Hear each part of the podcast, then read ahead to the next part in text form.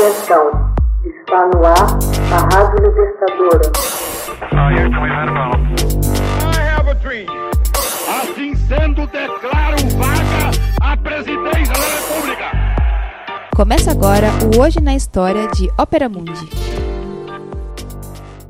Hoje na história, 18 de março de 1907, morre em Paris o químico Marcelin Barthelot.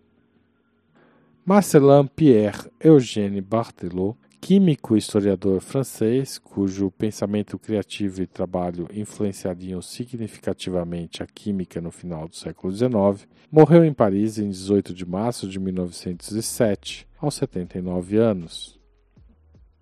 Barthelot iniciou suas investigações experimentais no laboratório do químico Pelouse, destacando-se logo no campo da síntese dos compostos orgânicos. Apesar de suas predileções republicanas e de sua aberta hostilidade contra o Império Autoritário, fez uma rápida carreira. Nomeado em 1859 professor de Química Orgânica da Escola Superior de Farmácia, conquistou por seus estudos acerca da síntese orgânica o Prêmio Jecker da Academia de Ciências. Participou da política, chegando a ser ministro da Instrução Pública e Belas Artes em 1886 e ministro dos Negócios Exteriores em 1895. A finalidade a qual se inclinou apaixonadamente foi a realização do sonho dos primeiros filósofos gregos mediante os métodos próprios da ciência experimental. A linha principal de investigação de Berthelot foi a síntese da química orgânica, obtendo o álcool etílico e o ácido fórmico, chegando depois a sintetizar o metano,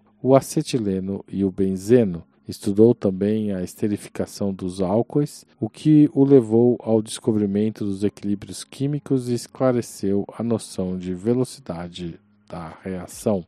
Considera-se Berthelot como um dos fundadores da termoquímica, já que estabeleceu a distinção entre as reações endotérmicas e exotérmicas e iniciou o estudo da medida dos calores de reação, descobrindo fenômenos como a detonação de explosivos. Investigou inclusive o comportamento dos gases, propondo uma equação de estado que corrigia de van der Waals e estudando a influência do segundo coeficiente viral na temperatura.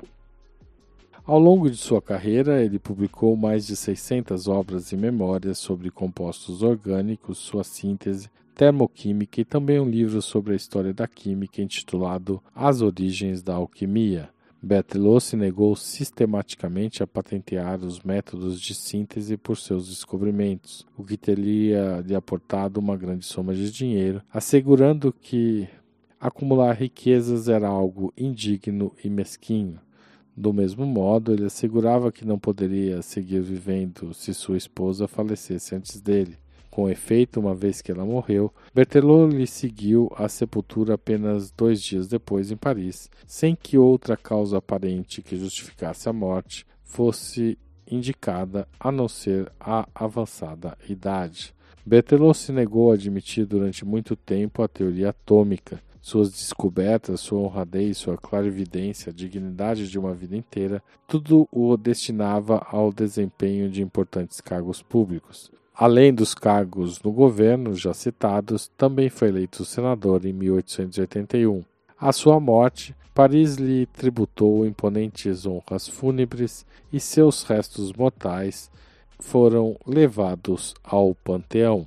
Hoje na história, texto original de Max Altman, locução de Haroldo Cerávulo, gravação Michele Coelho e edição Laila Manoeli. Você já fez uma assinatura solidária de Opera Mundi?